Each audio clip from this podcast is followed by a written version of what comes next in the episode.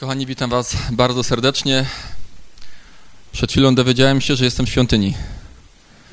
No skoro macie przy, przy, przedsionek Salomona, to, to chyba tu jest główna, główna świątynia. Aha, w miejscu najświętszym jestem, okej. Okay. Kochani, bardzo serdecznie witam Was wszystkich. Cieszę się, że, że mogę być wśród Was tak jak tu już zostało wspomniane, że, że Ustron i Chodzież mają relacje już od dawien dawna. E, ja choć byłem kiedyś w pobliżu, czyli, czyli w sławnym Laskowie, to jednak tu nie dotarłem. Jestem tutaj po raz pierwszy i, i bardzo się z tego powodu cieszę i, i wierzę, że Bóg też użyje i moich ust, aby przekazać słowo, którym, którym żyję. I wiecie, kiedyś, kiedy jeszcze mm, byłem na początku mojego usługiwania, albo w ogóle jeszcze nie usługiwałem, to jak ktoś przyjechał i mówił taki wstęp, że zwiastuje słowo, które odnosi przede wszystkim do siebie, myślałem, że to taka, taki wstęp, który trzeba. Takie trochę kurtuazyjne podejście, ale później zrozumiałem, że to jest prawda. Że to jest prawda, że, że to słowo, którym chcę dzisiaj dzielić się z wami również, to jest słowo do mnie również. Pierwszym słuchaczem jestem, więc, więc y, nie traktujcie tego, że jak czasem może zwrócę się bezpośrednio do was, że o siebie zapominam. E, przekazałem pozdrowienia? Nie. A więc pozdrowienia z Ustronia, bo, bo, bo bym o nie mało zapomniał od naszego zboru.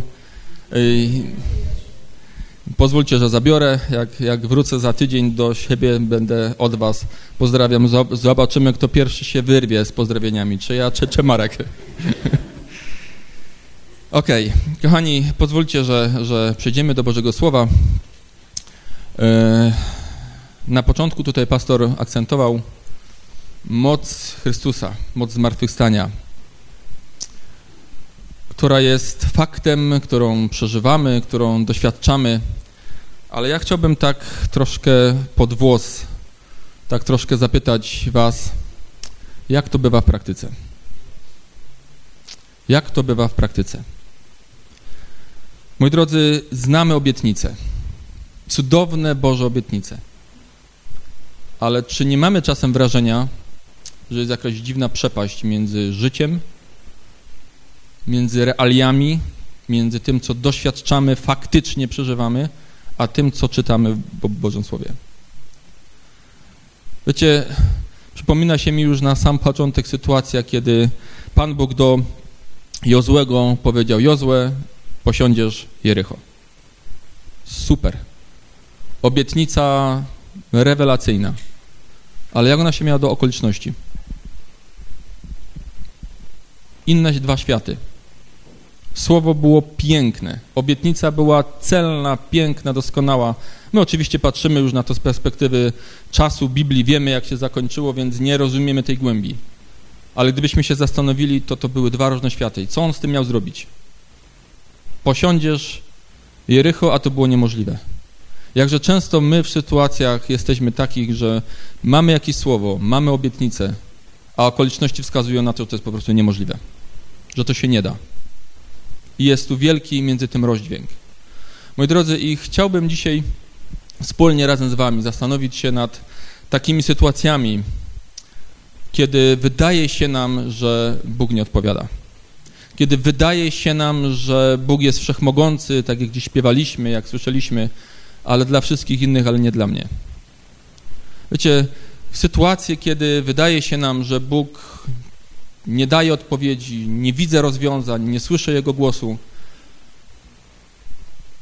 muszę się skracać, bo czas jest ograniczony.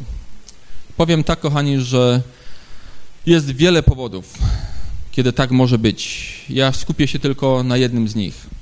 Dotknę tylko, może ograniczę się do dwóch innych, nie będę tego rozwijał. Ale wiecie, bywa tak, że Bóg czasem musi coś zadziałać w naszym życiu, dotknąć nas jakimś problemem, jakimś doświadczeniem z powodu tego, że my odchodzimy, z powodu tego, że my letniejemy. I wtedy ten problem będzie tak długo trwał, aż się nie zresetujemy. Inną sytuacją jest po prostu grzech. Jest po prostu grzech. I to jest niesamowita Boża miłość, że sięga po nas. mógłby nas zostawić, żebyśmy sobie w tym grzechu odeszli. Niesamowita Boża miłość, że sięga. Ale wiecie, nic nie pomoże nam wyznawać nasze zwycięstwo, nic nie pomoże wyznawać moc krzyża, nic nie pomoże powoływać się na Jego potęgę, póki nie będziemy po prostu pokutować. A więc to są różne sytuacje, takie, kiedy, kiedy, kiedy zatrzymana jest jakby Boża odpowiedź. I powiem wam, że te tematy, które tylko dotknąłem, niestety, niestety mam przetestowane. Chociaż trochę daleko mi jeszcze do setki, ale moja dokumentacja medyczna, czyli pobytu w szpitalu, to już tam jest kilkanaście. I część z nich, przynajmniej część z nich, była z mojej duchowej głupoty. Ale Bogu dzięki za to, że mogłem go usłyszeć, zrozumieć i odpowiednio za, za, zareagować. Wiecie, to jest temat szeroki, długi na oddzielną zupełnie usługę. Dziś chciałbym się skupić na czymś, co wygląda tak samo, ale nie wynika z naszej głupoty, z naszych problemów. Jest po prostu działaniem Boga w nas. Jest po prostu czymś, co Bóg chce osiągnąć w nas. Bóg chce osiągnąć w nas pewien stan. Stan, w którym możemy Mu zaufać. I wcale to nie jest łatwe. Wiecie, kiedy Pan Bóg powiedział do Abrahama cudowne słowa, będziesz ojcem wielu narodów. Znowu, świetnie brzmiąca obietnica. Problem w tym, że on już miał 75 lat. Nie pisze w Biblii, jak długo był w związku małżeńskim, ale pewnie już dosyć długo. I oni już doskonale wiedzieli, że jest problem. I oni już doskonale wiedzieli, że własną siłą to już dziecko się nie pojawi. A więc obietnica, która brzmi, będziesz ojcem wielu narodów, brzmi trochę, trochę irracjonalnie, bez Bożej mocy. Ale dzięki Bogu za wiarę Abrahama. Do niego, jeśli zdążymy, to powrócimy jeszcze. Moi drodzy, ale sytuacje, o których wspominam, ja, to jest, wiecie, mój atut w tej chwili, że was nie znam. Kompletnie nie wiem, co kto przeżywa, kto przeżywa jakiekolwiek sytuacje, nie wiem, więc mogę mówić śmiało, nie będąc podejrzany o to, że, że w, kogoś, w kogoś celuję, więc stąd trochę większy, większy komfort. Ale ja wiem, co przeżywamy. Czasem przeżywamy dramatyczne sytuacje, choćby ze względu na zdrowie, choćby ze względu na jakieś rodzinne zamieszania, problemy, choćby ze względu na jakieś, jakieś zupełnie, zupełnie inne sytuacje. Nie chcę tutaj wszystkiego wymieniać. I wiecie, wtedy, wtedy wydaje się nam, wtedy wydaje się nam jakby krzyczymy, wołamy, a Bóg jakby milczy. Ale wiecie, to nie, nie może spowodować w nas takiego myślenia, że Bóg utracił gdzieś swoją moc, że Bóg nie odpowiada, bo odpowiada. Gdybym teraz y, dał wam mikrofon, to myślę, że posypałyby się świadectwa, jak Bóg działa. Nie znam was, nie wiem, ale jestem przekonany, bo tak jest wszędzie, że Bóg działa, że Bóg uzdrawia, że Bóg dotyka. Wiecie, u nas w Ustroniu mnóstwo, mnóstwo różnych świadectw jest, jak Bóg uzdrawia, dzisiaj uzdrawia, jak Bóg dotyka, jak rozwiązuje problemy. Wiecie, takim chyba powiem w dwóch zdaniach, takim najświeższym, bo to działo się dosłownie... W... Mamy kwiecień jeszcze? Tak. No więc w tym miesiącu. To jeszcze ten miesiąc, jeszcze kwiecień. Sytuacja taka, że człowiek młodszy ode mnie, rozpoznano u niego czerniaka złośliwego. Wyrok śmierci tak naprawdę. Zrobiono wszystkie możliwe badania u nas tam na miejscu w Cieszynie. Pełna dokumentacja medyczna i po prostu stwierdzono, że nie będą się go podejmować leczenia, zbyt to trudne i odpowiedzialne na miejscu, wysłano go do Warszawy. Wiadomo, jakiś czas kolejki, w tym czasie modliliśmy się. Kiedy był w Warszawie, zrobiono pogłębioną diagnostykę, człowiek zupełnie zdrowy. Więc ma dokumentację jedną i drugą. Niesamowite. Bóg dotyka. Więc nie myślmy, że, że coś jest nie tak, że Bóg utracił swoją moc. Bóg czasem musi poczekać, bo chce w nas coś osiągnąć. Moi drodzy, jakim, jakim jest jakby pierwszy, pierwszy Boży cel? Pierwsze, z czym musimy się rozprawić, zanim pójdziemy dalej, to jest kwestia strachu. Kwestia strachu. My nie możemy żyć w strachu, bo to blokuje wszystko. Kwestia strachu blokuje wszystko. Chociaż, chociaż to jest trudne. I nie myślmy w ten sposób, że jesteśmy, nie wiem, z kamienia, że nie mamy swoich emocji. To nie jest tak, że nie możemy się czymś przerazić. Wiecie, ja nie chcę, żebyście myśleli, że, że w ten sposób chcę to tłumaczyć, że jesteśmy takimi chojrakami, że nie zrobi na nas wrażenia jakaś, nie wiem, diagnoza lekarska czy coś innego. To nie o to chodzi. Ale nie możemy żyć strachu. Nie możemy słuchać strachu. Nie możemy słuchać tego, co nam strach podpowiada. Kiedyś w psalmie 56 to jest napisane, lubię takie psalmy, kiedy, kiedy Dawid czy ktoś inny określa sytuację, w jakiej to się stało. Ten psalm podaje mi, że to była sytuacja, kiedy Dawida Filistyni pojmali w Gad. Uciekał, został pojmany. Historię znamy. W ogóle ja tutaj wiele historii tylko dotknę, bo doskonale wiem, że ją znacie. Szkoda czasu na ich analizowanie i opowiadanie. Tutaj była sytuacja, kiedy, kiedy Dawid znalazł się w ogromnym niebezpieczeństwie. Znalazł się w ręku Filistynów, których przecież tępił, których zabijał setkami. Znalazł się teraz w ich ręku. I on mógł w każdej chwili przez każdego z nich zostać, z, z, z, zostać zabity. I mówi w ten sposób: Ilekroć lęk mnie ogarnia. O proszę. Czyli może ogarniać. Czyli może, to nie jest wstyd, że ta sytuacja spowoduje powoduje lęk. Ale, ale jak długo to trwa? W następnym już słowie mówi, ilekroć lęk mnie ogarnia, w Tobie mam nadzieję. Bogu, którego słowo wysławiać będę, Bogu ufam, nie lękam się. Właśnie, nie lękam się. Cóż może uczynić mi człowiek? I to jest wyznanie. I to jest wyznanie. On, będąc w rękach Filistynów, jest świadom, że włos mu nie spadnie z głowy bez woli Bożej. Co może uczynić mi człowiek? Choć mógł wszystko. Po ludzku człowiek mógł mu uczynić wszystko. A więc, moi drodzy, po pierwsze, po pierwsze to musimy rozprawić się ze strachem. Nie możemy pozwolić na to, aby, aby strach miał nam dyktować, jak mamy żyć. Pozwólcie, że zacytuję tutaj słowa z piątej Księgi Mojżeszowej, 20 rozdziału, które brzmią tak od pierwszego, od pierwszego wersetu. I kiedy tutaj jest użyte słowo wojna, wielokrotnie tu jest użyte słowo wojna, rozummy to w ten sposób, że pod słowem wojna podkładamy wszystkie właśnie te doświadczenia. Podkładamy wszystkie nasze choroby, wszystkie nasze dylematy, strachy, niepewności, pytania, pod to jedno słowo podkładamy. Więc z takim zrozumieniem przeczytajmy. Gdy wyruszysz na wojnę przeciwko swoim nieprzyjaciołom i zobaczysz, że koni, wozów wojennych i wojska jest u nich więcej niż ciebie,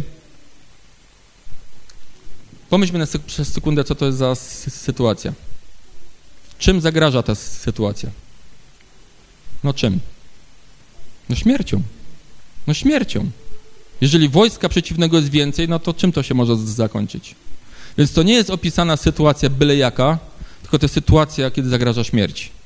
Że zobaczysz, że problem cię przerasta. To nie bój się, gdyż Pan Bóg jest z tobą, który cię wyprowadził z ziemi egipskiej. I dalej czytamy, niechaj nie upada wasze serce. To jest werset trzeci, druga jego część. Niechaj nie upada wasze serce. Nie bójcie się, nie trwóżcie się i nie lękajcie się ich. Gdyż Pan Bóg wasz idzie z wami, aby walczyć za was z waszymi nieprzyjaciółmi, by was wybawić.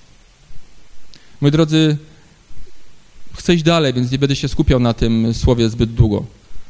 Ale zobaczcie, jaka moc tego słowa. Krótkim słowie jest trzykrotnie to powiedziane. Nie bójcie się, nie trwóżcie, nie lękajcie. Ale nie, nie jest to pozostawione bez argumentu. Dlaczego się mamy nie, nie, nie bać? Gdyż Bóg nasz idzie i On będzie walczył, słuchajcie, nawet nie z nami, ale za nas, w nasze miejsce. On walczy za nas, bo taki jest Bóg. No, jak mówię, nie chcę się na tym miejscu zatrzymywać, pójdziemy dalej. Więc po pierwsze strach. Po pierwsze nie możemy, nie, nie możemy pozwolić, żeby strach nas zatrzymywał. Bo we w tym wszystkim, co dzisiaj chcę zaakcentować, już wcześniej powiedziałem, Pan Bóg ma jeden cel.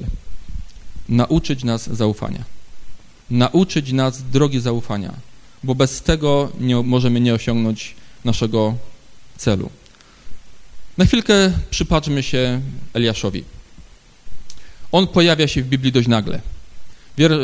17 e, e, rozdział królewskiej, pierwszej królewskiej, on zjawia się nagle. Po prostu i rzekł do Ahaba. Ale rozumiemy, że on bez Bożego Słowa tam nie poszedł. Przez chwilkę pomyślmy, kiedy Pan Bóg powiedział mu Eliaszu, idź do Ahaba przekaż mu takie słowo, co mógł pomyśleć? Przecież to jest śmierć.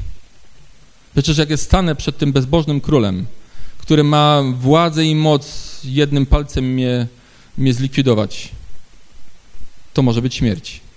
I nie znał perspektywy. Zobaczcie, kiedy Pan Bóg mu powiedział, idź nad potok Karit, to nie było wcześniej. On to usłyszał dopiero po rozmowie z Ahabem. On nie znał perspektywy, on nie wiedział, co się stanie. Ale Bogu dzięki za jego wierność, poszedł, powiedział to twarde słowo do Ahaba i w tym momencie usłyszał usłyszał dopiero kolejne polecenie, kolejny krok, który ma zrobić. Idź nad potok Kerit, tam e, będziesz miał wodę, a tam kruki będą cię karmić. Pamiętacie taki obrazek z tej Biblii do dzieci? To chyba taka była tam 365 dni na rok, czy coś takiego, nie? Ja mam utrwalony taki, taki ładny obrazek. Taki mężczyzna z brodą sobie siedzi w słoneczku, na polance gdzieś, potoczek przypływa, on tak z wyciągniętą ręką i kruk. Kojarzycie coś, coś takiego? Taki idyliczny obrazek. Ale to nie było takie ładne. W Biblii czy, czy, czytamy, że Bóg mu powiedział, idź zamieszkaj nad potokiem Karit, czyli gdzie? W których zaroślach? Gdzie to mam mieszkać? Poza tym, jeżeli on zwiastuje suszę, to jest jasne, że za chwilkę ten potok wyschnie. Jeśli on zwiastuje suszę, to zwiastuje też i głód. Jest tego przekonany. Więc jakie trzeba mieć zaufanie, żeby wierzyć, że ten ptak nie zeżre tego sam? Przecież też jest głodny. A wiecie co? Czym żywi się kruk? Padliną. Padliną. Chcielibyście być zaopatrywani? przez takiego ptaka, który żywi się padliną? Skąd mamy gwarancję świeżości tego, co on, co on nam przyniesie? Z czego on to wziął? Moi drodzy, to jest nie tak łatwe, łatwo się przeczyta, ale chcę zmierzyć do jednego, że on musiał się uczyć zaufania codziennie, każdego dnia. On nie miał spiżarni, on nie miał zaopatrzenia na długi czas. Rano otrzymał, ale skąd miał mieć gwarancję, że otrzyma wieczorem? Ja nie wiem, czy tam była z punktualnością idealną. Być może on widział, kruki latają, a nikt nie chce wylądować. I co jest? I codziennie, codziennie szkoła zaufania. I tak, moi drodzy, przypuszczam, że on stawał nad tym potokiem i serce mu drżało, bo co dzień on był węższy. A może ty stoisz nad swoim problemem i ciągle ci się wydaje, że jest coraz większy. Patrzysz na swoje życie i problem w twoim życiu jest coraz większy. I serce ci drży, strach obezwładnia. Potok twojego zaopatrzenia wysycha. I Bóg chce cię uczyć zaufania. Wiecie, kiedy Eliasz już jakby złapał ten poziom, już złapał ten poziom, że rzeczywiście te kruki przylatują regularnie.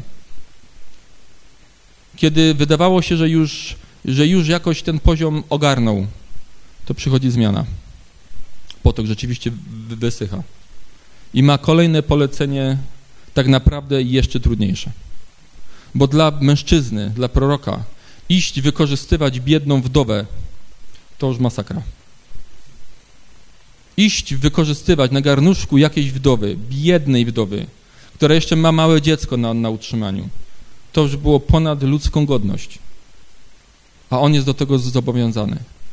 I kiedy tam przyszedł, to zobaczcie, znowu ta bańka się nie napełniła. On nie miał zapasu dziesięciu banek oleju i pięciu worków mąki, żeby to przeżyć. To wciąż było prawie puste. I to wciąż było walka o zaufanie każdego dnia. Wiecie dlaczego? Bo był cel przed nim. Bo była góra Karmel przed nim. On może sobie z tego nie zdawał sprawy, ale Bóg go musiał uczyć zaufania, bo był przed nim cel, bo było przed nim wyzwanie. Siostro droga, bracie, nie wiesz, co jest przed tobą. Nie wiesz, jakie Bóg wyzwanie stawia przed tobą. Bóg chce cię uczyć zaufania. I uczmy się tego, bo to jest niesamowite ważne. Powiem z drugiej strony, troszkę bardziej negatywnie. Przykład historii ludu izraelskiego. Oto Pan Bóg, zanim ich wyprowadził z ziemi egipskiej, użył dziesięciu plag. Użył dziesięciu plag, które miały na zadanie wzbudzić wiarę i zaufanie w sercach ludu izraelskiego wszechmoc Bożą. Oto Pan Bóg rozprawiał się z bóstwami Egiptu. Oto Pan Bóg kosztem Egipcjan dokonywał niesamowitych rzeczy. Ale trzeba tam było jakieś wiary? No raczej nie. To po prostu Bóg robił, a oni się temu przyglądali. Może no do ostatniej. Do ostatniej to trochę posłuszeństwa, żeby uczynić dokładnie tak, jak Bóg im polecił. Czyli zabić baranka, posmarować i tak dalej. To wymagało posłuszeństwa od nich. Ale te poprzednie to było coś, co oni przyglądali się Bożej mocy. Ale cel był jeden. Oni mieli już wtedy na zadanie zobaczyć, kim jest Bóg. I zaufać Mu, że Bóg jest potężny że skoro ich tak mocno ręką wyprowadził, to i też przeprowadzi. No i potem przychodzi pierwszy test. Pan Bóg celowo doprowadza ich do tego miejsca. To nie był przypadek, to nie było coś, co się tam nagle znaleźli. Pan Bóg celowo wiedzie ich do miejsca takiego, w którym po ludzku znaleźli się w pułapce. Pan Bóg często mnie i ciebie zabierze do miejsca, które będzie ci się wydawać pułapką, które będzie ci się wydawać że znalazłeś się tam zupełnie przez przypadek. Że znalazłeś się tam w miejscu, w którym, w którym jest już tylko chyba śmierć. Ale zrozum, że bardzo często tam Bóg cię wiedzie. Pomijam te kwestie, co powiedziałem na początku, że czasami z własnej głupoty możemy się tam wpakować. Ale mówię tutaj o, o, o tym Bożym celu dla nas. Wiecie, i Bóg chciał po pierwsze zobaczyć, jak oni już reagują i chciał ich uczyć ale wiemy, jak to się potoczyło. Panika, krzyk, złość, kłócą się z Mojżeszem. Dlaczego nas tu przyprowadziłeś? Nie lepiej by nam było pomrzeć tam w Egipcie? Czemu tutaj mamy ginąć i tak dalej, i tak dalej. Bóg wspaniale, potężną swoją ręką ich wyprowadza. Przeprowadza, otwiera Morze Czerwone. I co się dzieje po drugiej stronie?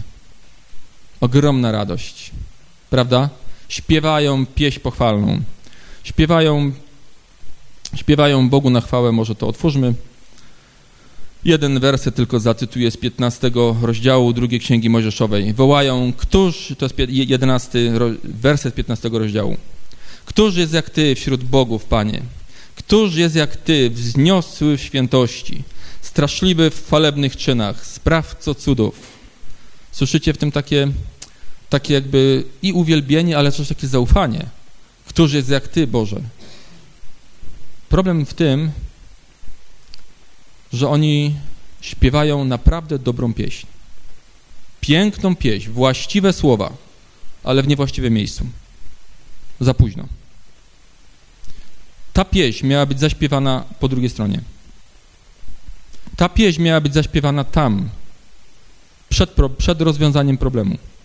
Wtedy, kiedy nie widzieli wyjścia, wtedy, kiedy byli w opałach, wtedy, kiedy wydawało się, że śmierć grozi, wtedy oni mieli śpiewać tą pieśń. Wtedy oni mieli zaśpiewać Bogu, który jest jak Ty wśród bogów, który jest tak wzniosły świętości, sprawco cudów. Gdyby wtedy to zaśpiewali, to by był obraz ich zaufania. Po to każdy będzie śpiewał. I widzicie, sytuacja się nie zmieniła. Trzy dni później stoją przed miejscowością, w miejscowości Mara, przed kolejnym problemem – woda. Jest woda, ale gorzka, niezdatna do picia. Nie wiem, jak długo oni nie, nie pili, pewnie jakiś tam zapas mieli, ale tak tylko nawiasem wam powiem, że my skłonni czasem jesteśmy w wygodnych krzesłach, siedząc, oskarżać Izraelitów. A nie wiem, co by my byśmy robili, będąc w ich sytuacji. Wiecie, Bóg nam dał łaskę, że mogliśmy w zeszłym roku z grupą z naszego zboru być w Izraelu. I w pewnym momencie tam mieliśmy troszeczkę czasu do, do mm, obiadu, kolacji w hotelu. I postanowiliśmy się właśnie między innymi z Markiem, z Ewą i tam jeszcze z innymi trochę się przejść po mieście. To na, zupełnie na południu. Temperatura taka wtedy znośna, czyli powyżej 40 stopni, bardzo przyjemnie. Wiecie, i, i nie, na, naprawdę przyjemnie. Naprawdę przyjemnie. To tak się nie odczuwało. My gdziekolwiek chodziliśmy, chodziliśmy zawsze z zapasem wody. Butelka, dwie wody. Ale wtedy na miasto ka kawałek ja nie wziąłem z sobą. To moment. Szliśmy między budynkami, więc ocienieni, między palmami, pięknie, więc nie byliśmy narażeni na słońce. I powiem wam, że po pół godzinki mi się chciało tak pić, jakbym nie pił za trzy dni. A po godzinie zaczynałem po prostu fizycznie słabnąć. Po prostu mi już było słabo. Ja już nie umiałem kontaktować, mi się już myśli kręciły. Ja już tylko czekałem, kiedy w końcu wezmę wodę. Jak dotarliśmy, wziąłem, to nowy człowiek. Wiecie, i wtedy, wtedy, nawet nie pamiętam, czy nie mówiłem im to, wtedy zrozumiałem ich sytuację. Oni szli po pustyni, po strasznej pustyni. Mieliśmy możliwość zobaczyć tą pustynię. Gdzie ja do tej pory myślałem, że pustynia wygląda jak plaża. No, bez morza oczywiście, ale równo. Zupełnie inaczej. Niedostępna, straszna, pełna gór, pełna niebezpieczeństw. Zupełnie inaczej niż sobie ją wyobrażałem. Wiecie, i nie dziwię się Izraelitom, że mieli straszny kryzys. Że to było znowu coś, że myśleli właśnie umierają. Nie usprawiedliwiam ich, ale troszkę, żebyśmy ich zrozumieli. I znowu sytuacja, że znowu narzekają, że znowu płacz, znowu, znowu kryzys. Bóg im daje. Ale zobaczcie, kolejna lekcja, oni są w tym samym miejscu. Nic się nie uczą. Nie mamy czasu, aby analizować miejsce po miejscu, miejsce po miejscu, ale po drodze tam mamy jeszcze mannę. I jeszcze tylko jedno miejsce wspomnę. W 17 rozdziale jest to opisane, kiedy znów przychodzą w pewne miejsce w Refidim i znów nie ma wody. I znów nie ma wody i czytamy, to jest pierwszy werset 17 rozdziału i wyruszył cały zbór synów izraelskich na rozkaz Pana z pustyni Syn i szli od postoju do postoju. I rozłożyli się obozem w Refidim, gdzie lud nie miał wody do picia. I spierał się lud z Mojżeszem, mówiąc, dajcie nam wody do picia. I tak dalej. Werset siódmy to troszkę podsumowuje. I nazwał to miejsce Massa i Meriba, ponieważ synowie izraelscy spierali się tam i kusili Pana, mówiąc, czy jest Pan pośród nas, czy nie. Zatrzymajmy się na moment. Moi drodzy, takie życie, takie życie, kiedy wciąż nie umiemy Bogu zaufać, to nie jest, że tak powiem, linia pozioma. To nie jest wciąż tak samo. Będzie coraz gorzej. Nasza relacja z Bogiem, nasz stosunek do Boga będzie coraz gorszy. Słuchajcie, w pierwszym momencie, kiedy byśmy wrócili tam do sytuacji sprzed Morza Czerwonego, tam czytamy, że oni wołali do Pana, a potem dopiero kłócili się z Mojżeszem. Tutaj, po kilku próbach, po kilku do, doświadczeniach, to oni się zastanawiają, czy w ogóle Bóg istnieje. Czy Bóg jest pośród nas, czy Go nie ma. Skoro nam nie odpowiada, skoro mamy takie cierpienie, jest Bóg pośród nas, czy Go nie ma. A przecież widzieli, na własne oczy widzieli słup ognia nocą. Na własne oczy widzieli non-stop słup obłoku dniem a pytają, czy Bóg jest pośród nich, czego nie ma. To się cały czas pogarsza. I ominę już wszystkie inne, przechodzę do ostatniej. To jest w, opisane w czwartej księdze Mojżeszowej. Czwarta księga Mojżeszowa, chyba to był czternasty czy piętnasty rozdział. gdzie jest podane zakończenie. Tak, to jest 14 rozdział. I to sytuacja, kiedy lud izraelski stoi przed Kananem, wrócili wywiadowcy. Pamiętacie, jaki, jaki był bunt w obozie. I werset 22 i 3 mówi tak. Żaden z tych mężów, którzy widzieli moją chwałę i moje znaki, jakich dokonywałem w Egipcie i na pustyni, a oto już dziesięciokrotnie wystawiali mi na próbę i nie słuchali mego głosu. Słyszycie? Dziesięciokrotnie, czyli tu są opisane tych, wspomniane tych dziesięć prób. I teraz, żaden z tych nie zobaczy ziemi, którą przysięgłem ich ojcom. Żaden z tych, którzy mnie znieważali, jej nie zobaczy. Moi drodzy, po pierwsze, jakież ostrzeżenie dla nas. Jakież ostrzeżenie dla nas, bo oto ci ludzie, bo oto ci ludzie wyszli, ale nie doszli. Bo oto ci ludzie wyszli, ale poginęli. Jakieś ostrzeżenie, że bez zaufania, bez nauki zaufania my możemy zginąć. Wiecie, znam takie osoby, które coraz bardziej się od zboru odsuwały, bo nie umiały zaufać Bogu Boże prowadzenie. Coraz większych pytań, coraz więcej wątpliwości, coraz więcej niezrozumienia, coraz większy bunt i nie ma ich. Tak jest. My musimy uczyć się tego, że Bóg nas chce wprowadzić i chce wytworzyć w nas zaufanie. Tak jak w przypadku Eliasza. Nie bądźmy podobni do ludu izraelskiego, którzy w podobnych sytuacjach wciąż tak samo się zachowuje. Ale chcę podkreślić jedno słowo. Żaden z tych, którzy mnie znieważali, nie wejdzie. Znieważali. Czy rozumiemy to, to słowo? Czy rozumiesz to, że w momencie, kiedy przychodzi kolejna próba do twojego życia, a ty się buntujesz, a ty płaczesz, a ty jesteś przerażony, to znieważasz Boga. Kiedy przychodzi kolejna próba, której nie rozumiesz, nie ogarniasz jej, a ty zamiast Bogu zaufać, panikujesz, znieważasz Boga. Znieważasz Boga, tak jest napisane. Dlaczego? Dlatego, że Bóg dał ci wszystko. Pan Bóg stoi obok ciebie. Pan Bóg chce walczyć za ciebie. Tylko ty w to nie wierzysz. Tylko ja w to nie wierzę. Znieważamy Boga w ten sposób. Bądźmy więc ostrożni. Moi drodzy, uczmy się zaufania. Wtedy, kiedy Bóg nas wprowadza w kolejną sytuację, nie wyjdźmy z niej takimi samymi, jak w nią wchodziliśmy. Pan Bóg w swojej łasce wyprowadza nas. Pan Bóg w swojej łasce dał im wodę, w swojej łasce dał im mannę, po raz drugi dał im wodę, dał im przepiórki i tak dalej. Pan Bóg ich ratował. Wiecie, tak to jest, że Pan Bóg ratuje w miłości swojej.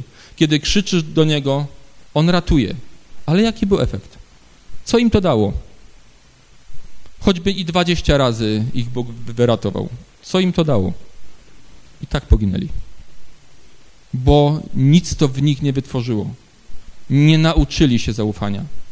Dlatego, moi drodzy, bądźmy rozsądni, analizujmy swoje życie. Jeżeli widzimy, że, że jest jakiś problem, to przede wszystkim go zanalizujmy dlaczego. Czy przypadkiem nie jest tak, że odeszliśmy od Boga? Czy przypadkiem nie jest tak, że po prostu trzeba się zatrzymać i pokutować? Ale jeśli nie, to uczmy się zaufania. To wiedzmy, że Bóg ma nas w swojej szkole i nie wyjdźmy z niej tacy sami, jak by byliśmy. Otwórzmy jeszcze księgę Habakuka. Jest tu piękna rada. Habakuk mówi w drugim rozdziale, wersecie pierwszym, musi, mówi tak. Muszę stanąć na mym posterunku, udać się na basztę. Muszę wypatrywać i baczyć, co mi powie, co odpowie na moją skargę.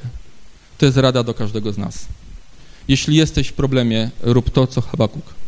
Udaj się na basztę, czyli do swojej go miejsca modlitwy, jak to nasze tłumaczenie jeszcze oddaje, do komory modlitwy. Udaj się tam i oczekuj na Pana. Przedłuż mu swoją prośbę, przedkładaj mu swoją prośbę. A werset trzeci mówi tak. Jeśli się odwleka, wyczekuj go, gdyż na pewno się spełni. Nie opóźni się. My tutaj czasem źle rozumiemy to słowo opóźni się. No bo przecież się opóźnia tu raczej powinno być zrozumienie, nie przyjdzie za późno. On się opóźnia, ale nie spóźni się. Nie przyjdzie, kiedy będzie za późno. Nigdy tak nie będzie. On przyjdzie w odpowiednim czasie. Pozwólcie, że zabiorę wam jeszcze z, może z 5-10 minut, bo chciałbym wrócić do jednego wątku z życia Abrahama.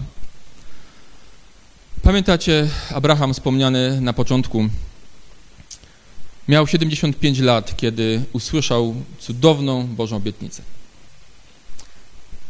Ale mija parę miesięcy, kiedy by już powinna być ciąża zauważalna i nic. Mija rok, kolejny, kolejny, kolejny i nic. Lata lecą. Łatwiej by się to znosiło, gdyby mieli po pięćdziesiątce. To tam można trochę cierpliwiej, ale po osiemdziesiątce już trudniej. Jasne, że inaczej może te lata liczyły się wtedy jak dzisiaj, ale mimo wszystko. I mija oto całych 10 lat i w końcu zniecierpliwiona Sara podaje swój pomysł. Podaje swój pomysł, który był zgodny z kulturą, zgodny z życiem, w którym się obracali, w którym żyli, ale niezgodny z Bożą wolą. Czy to jest pokusa dla nas? Czasem zrobić coś, co jest zgodne z naszymi kulturą, z naszymi zwyczajami, zgodne z tym, jak wszyscy inni nas ocenią, będzie pasować. Będzie pasować, nie odróżnimy się, ale nie będzie zgodne z, Bo z Bożym zamiarem. Moi drodzy, bądźmy cierpliwi. Jeśli się opóźnia, jak mówił Habakuk, oczekuj go. Nie chciejmy pomagać Bogu. Jest mnóstwo przykładów, kiedy to wyszło na złe ludziom, którzy to chcieli robić. Klasyczny przykład Saula, który nie mógł doczekać się na przyjście proroka Samuela. Sytuacja była straszna, jego ludzie uciekali, Filistynów przybywało. No najbardziej logicznym było natychmiast złożyć ofiarę i ruszać do walki po ludzku. Ale zrobił błąd, śpiesząc się, którego wiele kosztował. Moi drodzy, więc bądźmy cierpliwi. Bądźmy cierpliwi. Jeśli się opóźnia, oczekuj go. To jest tak trudne. To jest tak trudne, ale właśnie to jest szkoła zaufania. To oczekiwanie jest szkołą zaufania. Zobaczmy dalej. Mając 86 y, lat, pojawia się syn Ismael. Pojawia się syn. Nie wiem, co mu towarzyszyło. Czy były jakieś, jakieś zgrzyty w jego sumieniu. Jeśli były, to przypuszczam, nie trwały za długo. Bo mijają lata. Ismael rośnie. Jest chłopakiem, który ma tam już 5-10 lat kiedy przychodzi następna sytuacja, o której wspomnę, ma już 13 lat, to już jest chłopak. To już może tam coś, coś ojcu pomóc. I wtedy, kiedy wszystko już tak jest mniej więcej ustabilizowane, kiedy wydaje się, że w sumie chyba wszystko gra. Mam być ojcem wielu na narodów, no i będę, syn jest. Że może nie do końca wszystko to tak, jak, jak, jak byłoby zaplanowane, ale, ale jest. Wtedy Bóg do niego przychodzi po raz kolejny, mając 99 lat. I to opisuje pierwsza księga Mojżeszowa, rozdział 17. I kiedy Pan Bóg przychodzi do Abrahama, zresztą przeczytajmy to, 17.1. A gdy Abram miał 99 lat, ukazał się Pan Abramowi i rzekł do niego, jam jest Bóg Wszechmogący. Trwaj w społeczności ze mną i bądź doskonały. Zobaczcie, Pan Bóg znowu się przedstawia w ten sposób. Ja bych chciał znowu powiedzieć Abrahamowi, bo jeszcze wtedy Abramowi, jestem Bogiem Wszechmogącym. Twój wiek żaden problem dla mnie. Jestem Bogiem Wszechmogącym. I w czwartym wersecie Pan Bóg jakby odświeża swoje przymierze i mówi mu, oto przymierze moje z Tobą jest takie. Staniesz się ojcem wielu narodów. Abraham myśli, hmm, staniesz? Przecież, przecież jestem już. Przecież Przecież syn ma już 13 lat. Jak staniesz? No może, może tu chodzi o, o to, że, że będzie mnóstwo, ale pierwszy krok jest zrobiony. Syn ma 13 lat. I omijam całą tą resztę, która mówi tam o, o, o obrzesce. I spójrzcie na werset 15 i poniższe. Potem rzekł Bóg do Abrahama, Saraj swej żony nie będziesz nazywał Saraj, lecz imię im będzie Sara. Będę jej błogosławił i dam ci z niej syna. Będę jej błogosławił i stanie się matką narodów. Od niej pochodzić będą królowie narodów. Jaśniej się nie dało. Pan Bóg już powiedział mu kawan na ławę. Nie chodzi o Ismaela. chodzi o Sarę. Będzie matką, będziesz miał syna z niej. Pan Bóg przypomina nie coś nowego. Nie przychodzi Pan Bóg z nowym poselstwem, z tym samym słowem. Odświeża to samo słowo, o którym już wiedział. Jaka jest reakcja? Jaka jest reakcja Abrama? W 17 werset. Wtedy Abraham padł na oblicze swoje i roześmiał się, bo pomyślał w sercu swoim, czy stuletniemu może urodzić się dziecko? I czy Sara dziewięćdziesięcioletnia może rodzić? I rzekł Abraham do Boga, oby tylko Ismael pozostał przy życiu przed obliczem Twoim. Zatrzymajmy się na moment. Reakcja Abrahama. Zobaczcie, on w tym momencie widać już nie oczekuje na spełnienie się tamtej obietnicy. On już jest zadowolony z tego statusu, jaki ma. Po pierwsze, pada na swoje oblicze i śmieje się. Ja go za to absolutnie nie krytykuję. Ale zaczął się śmiać. I no jak to możliwe, no? 100 lat, no Boże, no. Zaczął się śmiać z tego. Ale co chcę przede wszystkim podkreślić, to to, co mówi dalej. I mówi tak, oby tylko Ismael pozostał przy życiu. Przeniosę to na nasz grunt. Oby tylko się już nie pogorszyło. Panie Boże, wiesz, nie jest najlepiej. Nie jest to idealne. No, to nie jest ta obietnica, którą, którą chcę. Ale w sumie tak najgorzej też nie jest. Byle tylko już nie było gorzej. Mnóstwo przykładów bym mógł tutaj podsuwać. Wezmę naj, najbardziej oczywisty i prosty. Mój mąż, moja żona, mój syn, córka, ktokolwiek, no nie jest wierzący. Nie służy ci prawdziwie. No ale też najgorzej nie jest. Chodzi do zboru albo pojawia się, nie bije mnie, nie upija się. Jest jako tako. Żeby już tylko się nie pogorszyło żeby tylko Ismael pozostał przy życiu. Kiedyś wojowałeś, kiedyś krzyczałeś, kiedyś stałeś przed Bogiem, mając w rękach obietnicę, że będziesz miał Izaaka, że Izaak będzie twój, jest to obietnica twoja. Pan Bóg ci ją dał. Pościłeś, krzyczałeś i wiedziałeś, że lada moment Izaak będzie twój. Że mąż będzie zbawiony, dziecko zbawione, i tutaj sobie wstawmy każdą inną sytuację, o którą walczyliście. Miał czas. Mijał czas. Ten najgorszy tester naszej wiary.